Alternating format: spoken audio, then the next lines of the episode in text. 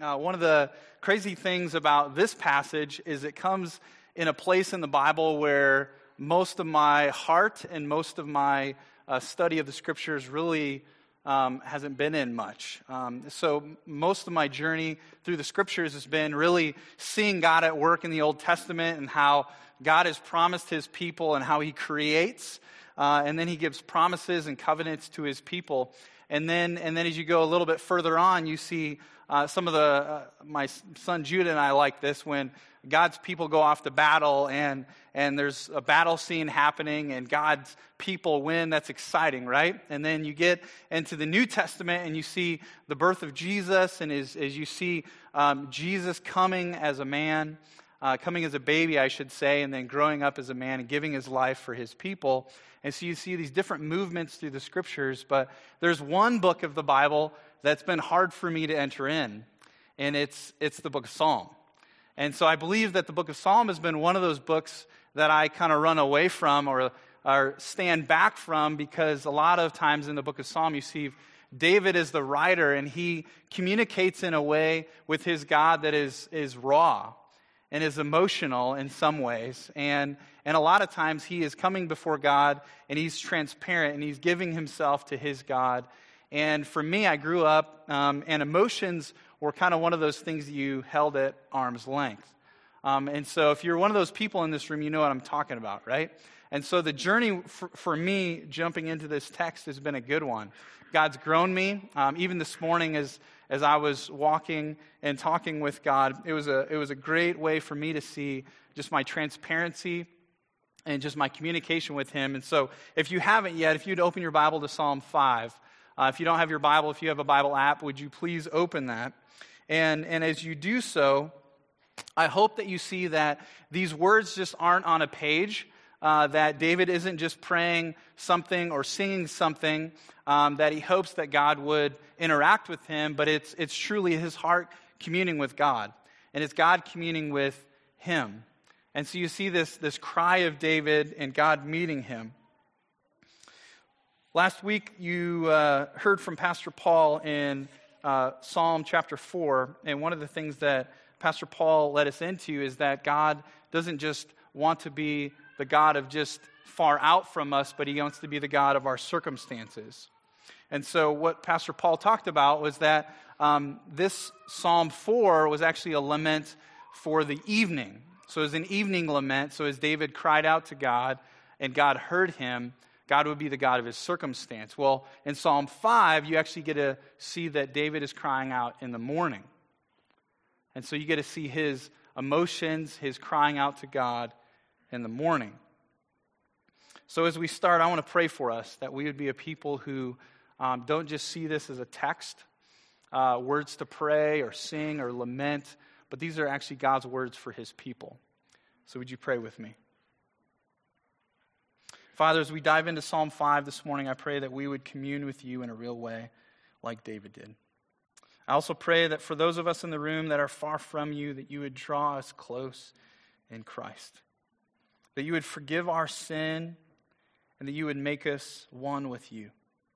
I also pray, Holy Spirit, that as you awaken our hearts, that you would give us light and life. In the same way that as a light is turned on and the bulb burns brightly in our homes, I pray that you would bring light and life to our hearts and our souls. Father, would you give us a vibrant relationship with your Son as we commune with your Spirit? And may you grow us and help us to see Jesus as our protector, our provider, and our Savior this morning. Amen. All right, Psalm 5, uh, verse 1. We're going to read verses 1 through 3. Give an ear to my words, O Lord. Consider my groaning. Give attention to the sound of my cry, my King and my God. For to you do I pray. O Lord, in the morning you hear my voice. In the morning I prepare a sacrifice for you and watch. So I was in sixth grade, and one of my teachers in sixth grade was an English teacher, and his name was Mr. Johnson. And unlike Pastor Chris, I was not very good at English. Um, I like to mess around in English class, and because I think for the most part, I just didn't get it. Maybe it comes back to having my disconnect with Psalms, right? Um, and so what happened is we are in this English class, and Mr. Johnson was actually pretty good. He would draw pictures on the board. He would help us connect the Old English to the New English, and we would understand the different subjects and predicates and nouns and pronouns, all that good stuff, right? So if you know, if you're good at English this, this morning, or if, if you're in this room and you're good at English, you understand what I'm talking about. If you're not, you're like, Kyle, I don't understand what you just said, right? Um, and so in this class, Mr. Johnson was actually, uh, we felt really connected to him because he actually gave us his life. He gave us his life in real ways. And so there was one particular day uh, in sixth grade where we were in this class, and Mr. Johnson is teaching us English, and he stops and just kind of awkwardly bends over like this. And everybody's like, Is this part of the class or what's going on? And he just in a low voice goes, and as you all are probably like, this is getting awkward, right? Super fast we were all the same way. So we're a bunch of sixth graders, and half of us are like, oh my goodness, somebody call an ambulance, this dude is going to die. And the other half of us are like giggling because we think it's hilarious, right? And so what Mr. Johnson was doing is he was communicating something, right? He didn't have to actually give us a discourse in English of, well, guys, here's what happens when you pass a kidney stone, which is what was happening. And so he didn't like pause from his groaning and stand up and say, okay, here's the process of how kidney stones happen. I'm going to have a lot of pain right now. And, and so literally, he was bent over, slowly walking towards the door, and we hear him like groaning down the hallway. And so we all kind of look at each other like, sweet, no more English. And we we're like terrified and also understood at the same time. And so, what Mr. Johnson helped me identify is that he didn't have to use words to communicate something. He actually was communicating very deeply and very, in, a, in a very understanding way. And this morning, I wonder if David can help us with that. You see in verse 1 that David says, Give ear to my words, O Lord, consider my groaning. So, part of the process that David is helping us understand is number one, David uses words. Notice that. Give ear to my words. Notice the second form of communication that he has with his Lord and his God is his groaning. Number two. Number three, David identifies give attention to the sound of my cry. What I want you to take away from in this is that the mode of prayer David is unconcerned with. Whether he's using words or groaning or cries, he knows that when he calls out to God, God hears. The beautiful thing about this song is it's a morning lament. Uh, this morning, like I said, I was walking around my neighborhood and and this week, um, there's words that I didn't even know how to pray. I just was sad. And so I would just cry, or I would just pray. And sometimes, like Mr. Johnson and David, I would just groan because I was in pain. And did I have to worry that God was going to misunderstand me? No. God heard and God knew. Notice David moves in verse 1.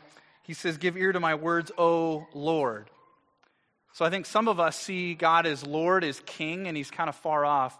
But David real quickly moves in verse 2 that God is my King and my God. David and God are not just acquaintances here, but God is known by David, and David is known by God. Verse 2 Give attention to the sound of my cry, my King and my God, for to you do I pray.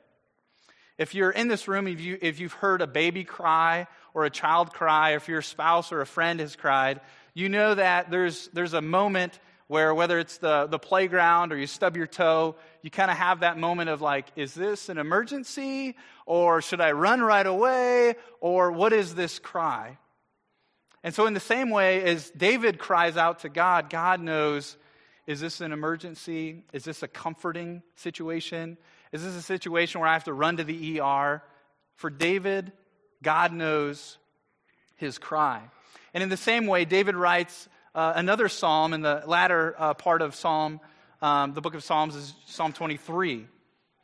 And David actually describes God as the good shepherd. And what do you know about a shepherd is he knows the voice of his sheep. Right? And so when a sheep ewes, if I am correct, the shepherd knows exactly that that is his sheep. In the same way, when God calls, when David calls out to God, he knows the voice of his sheep. Verse 3 O Lord, in the morning you hear my voice. In the morning I prepare a sacrifice for you and watch. The unique thing about David, and I, I think there's good times and bad times in our lives, right? As we see God as good in this crazy world that we live in.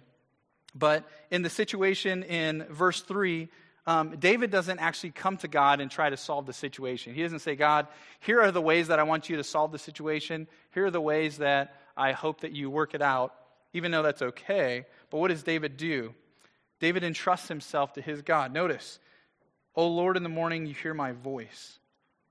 And so the action that David takes is he actually prepares a sacrifice, offers it to God, and says, God, here's my sacrifice. And what does he do? He watches. David entrusts himself. He says, God, here's my voice, and I will watch. Consider for a minute, if, if you haven't read much of the Bible or you don't know much about David, um, David not only was a king, and he was a great king who ruled over thousands of miles of territory, but he was also a warrior. And so, if you take into consideration, if you know those people who are in places of leadership, like kings or governors or, or Pharaoh, you know, those types of things, David doesn't take his kingly self and come to God. Right? He doesn't say, God, I am a king, and I would want you to hear me because of my kingly position. Right? In the same way that David doesn't come to God and say, um, Hey, God, I'm a warrior. Um, I, I can take out bears and lions and, and people over nine feet tall. He doesn't come with either of those situations. I mean, there's even a, a circumstance where David and Saul go after war, and David and Saul come home, and what was the song? The people were singing that Saul would take out thousands, and David would take out ten thousands. There's even a moment where David says, Man, I am so thirsty, and he has this group of men who would actually go and get a glass of water for him and go and fight for David. And so you get this, this glimpse into David's life that not only is he a king and a warrior, but he lays all that down and says, My king and my God, I lay my sacrifice to you, and I'm going to watch you.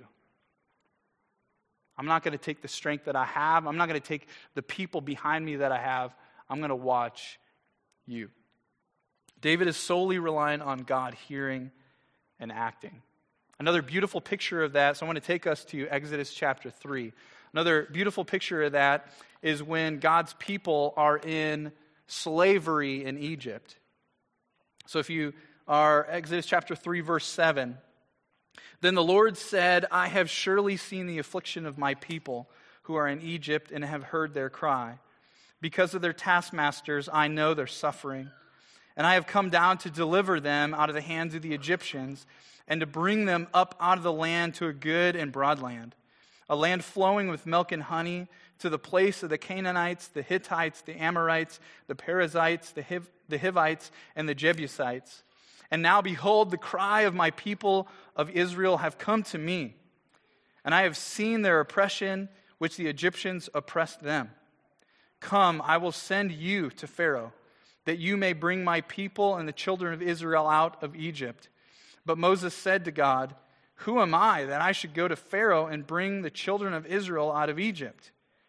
He said, But I will be with you, and this shall be the sign for you that I have sent you. When you brought the people out of Egypt, you shall serve God on this mountain.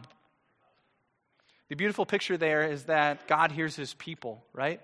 And so they're in slavery, and God doesn't just rush in, but he says, Hey, Moses, I'm going to call you. And he does it in this pretty profound way. He has this bush that is burning, but is not burning up. And so God calls to Moses, and then he sends Moses into a crazy situation.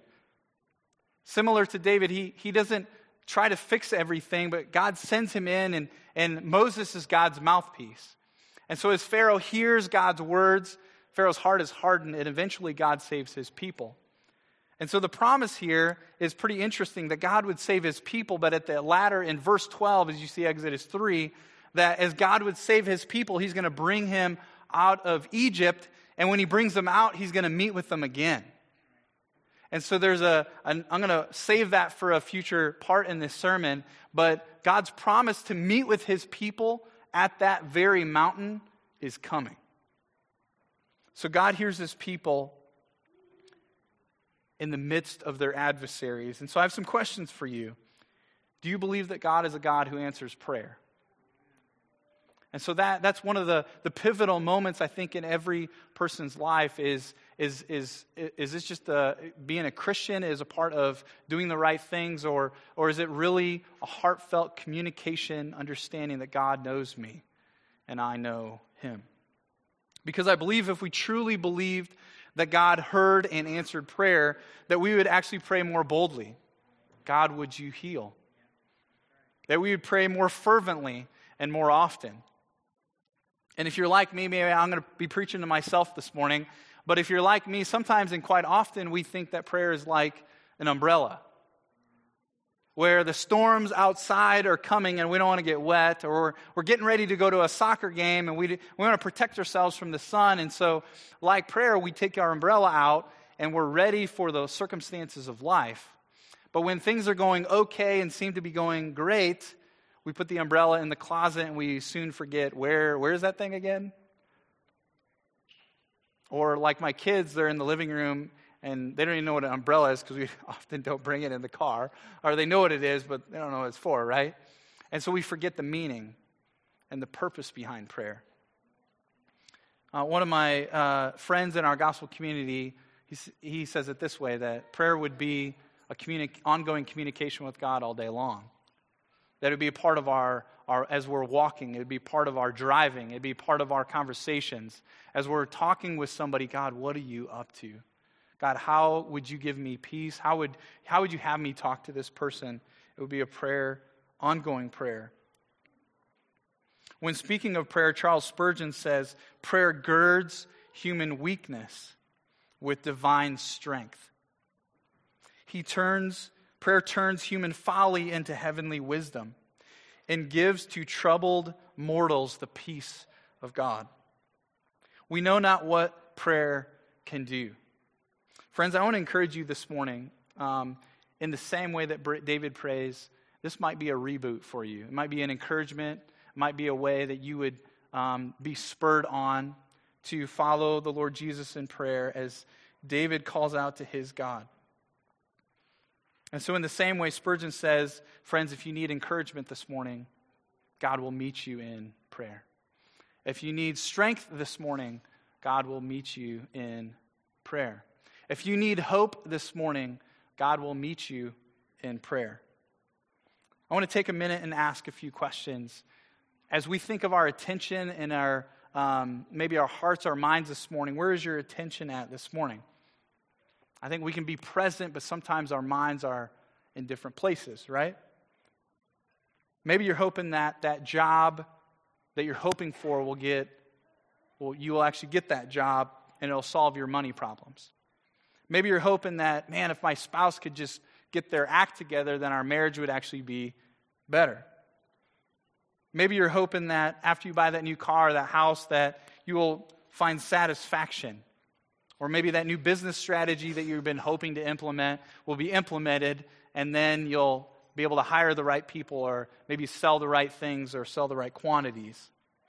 Maybe you're hoping that after this deployment, the extra money will come um, and life will get easier.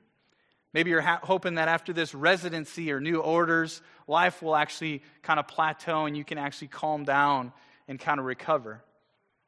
The truth is is that we all have a tendency to look to that next thing as going to solve our issues or solve our problems. And, it's, and, and, the, and the sad thing is, is that next thing comes, and then we're hoping for the next, next thing. So, what does David do? He doesn't run to fix or try to busy himself with things to do, but he says, God, here I stand.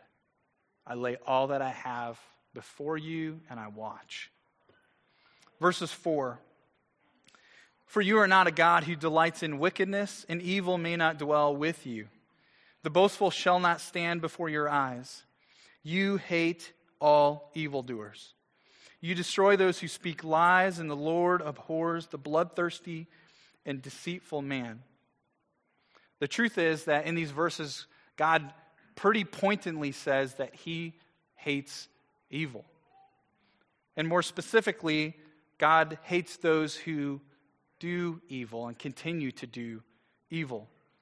Verse 4 God hates evil, and God and evil do not coexist. The phrase in verse 4, evil may not dwell, means the same thing in verse 5, as you see that. Shall not stand. Verse 6, you destroy. David is saying the same thing three different ways. The God and evil do not coexist.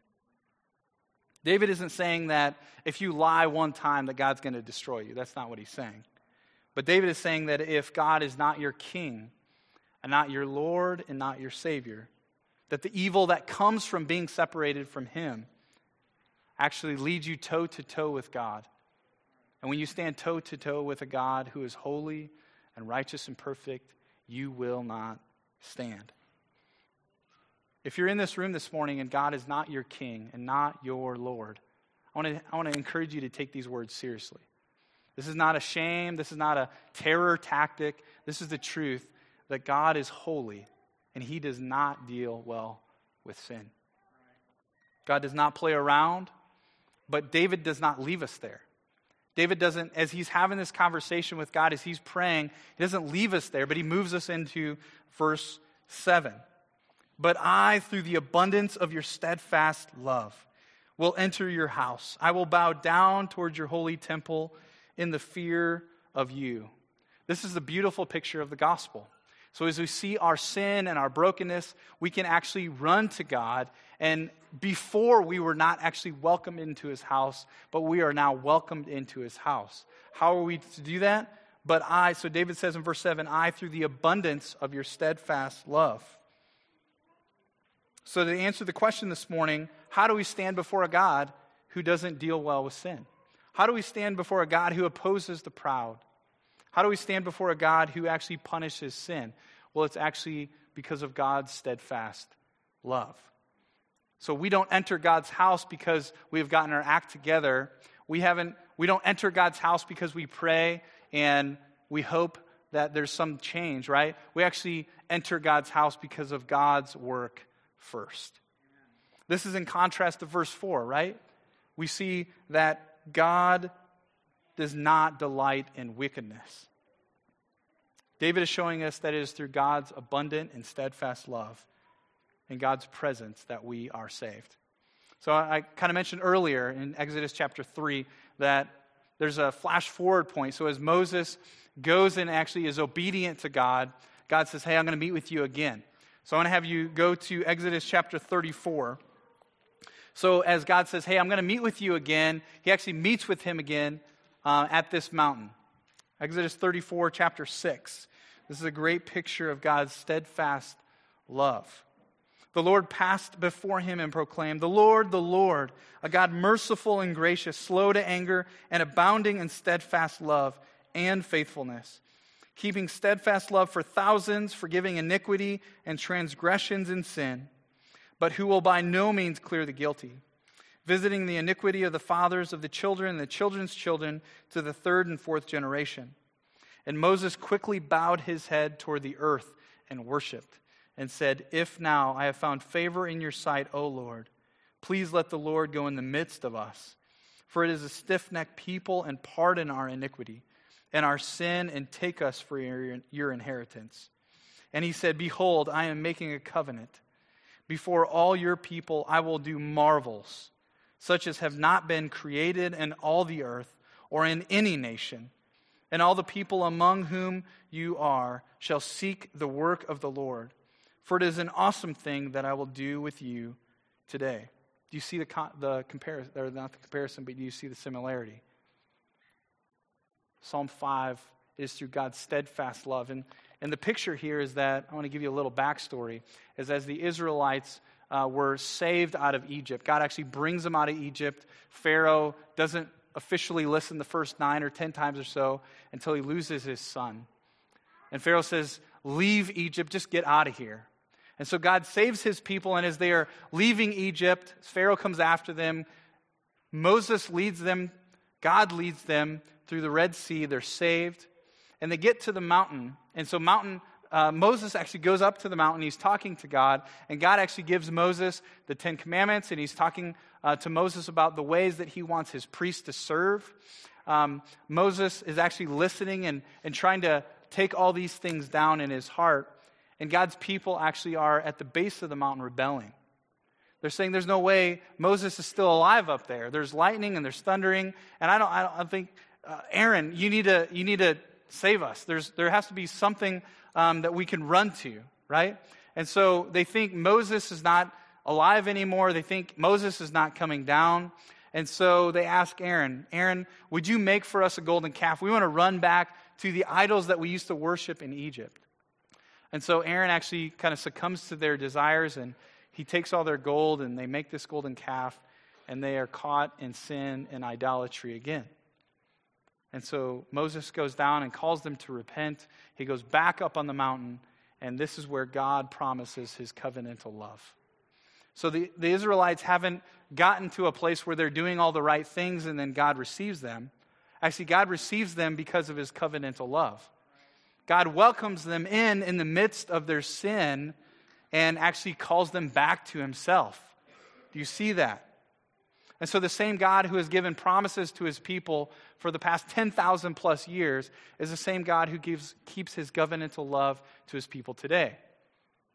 So, as the people stand at the base of the mountain as they wrestle, God, are you, are you going to save us? Are you just brought us out here to kill us? God actually keeps his covenant with his people. So, the Jesus Storybook Bible, if you've read that, uh, there's a phrase in there that I love. God's, and this is what it says God's, God's love is never stopping, never giving up, unbreakable, always and forever kind of love. God's covenant and his promises to his people is God giving himself to his people because of God's great love for us. This is good news, friends. And the reason that this is good news is because not only did God just give us his covenant, but he gave us his son. And so, in the moment that we needed a Savior, God sent His Son in perfect timing. That Jesus would come as a baby, that He would live a perfect life that we could not live. That Jesus would go to the cross, that He would die the death that we deserved, and that He would give us freedom. And so we see this picture that God draws out is that God actually hears the cry of his people and he answers them. God doesn't leave us in verses 4 through 6, but actually God gives us hope that he welcomes us, but through the abundance of his steadfast love. Verse 8 Lead me, O Lord, in your righteousness because of my enemies. Make your way straight before me. For there is no truth in their mouth, their inmost self is destruction, and their throat is an open grave. They flatter with their tongue. Make them bear their guilt, O God. Let them fall by their own counsels. Because of the abundance of their transgressions, Cast them out, for they have rebelled against you. A few days ago, my kids were actually outside. I was telling Ella and Judah this. I was going to share, and they're like, oh boy, right? Um, but what they did is they took this broom and they twisted off the end the, with the bristles, right? And one of them was on the front, and they were holding it, and the other was on the back. And so they had to close their eyes, and as they were leading each other around the front yard, they were saying, okay, so listen to my voice, follow me. We're going to go around this tree. And if there was an obstacle along the way, they would say, okay, it's time to jump. And they would go around the front yard. One would lead and one would follow. The leader was actually giving the direction. And so we see in verse 8, David says, Lead me in your righteousness, O Lord. David prays and asks God for the same thing as my kids did, but a little bit more. a lot more. That God would lead us by his righteousness. David's heart is to follow God, and yet he is surrounded by people who are adversaries of God. Maybe you find yourself here this morning. Maybe you feel alone in this fight. Maybe you feel alone in the journey and you feel like you're surrounded by adversaries.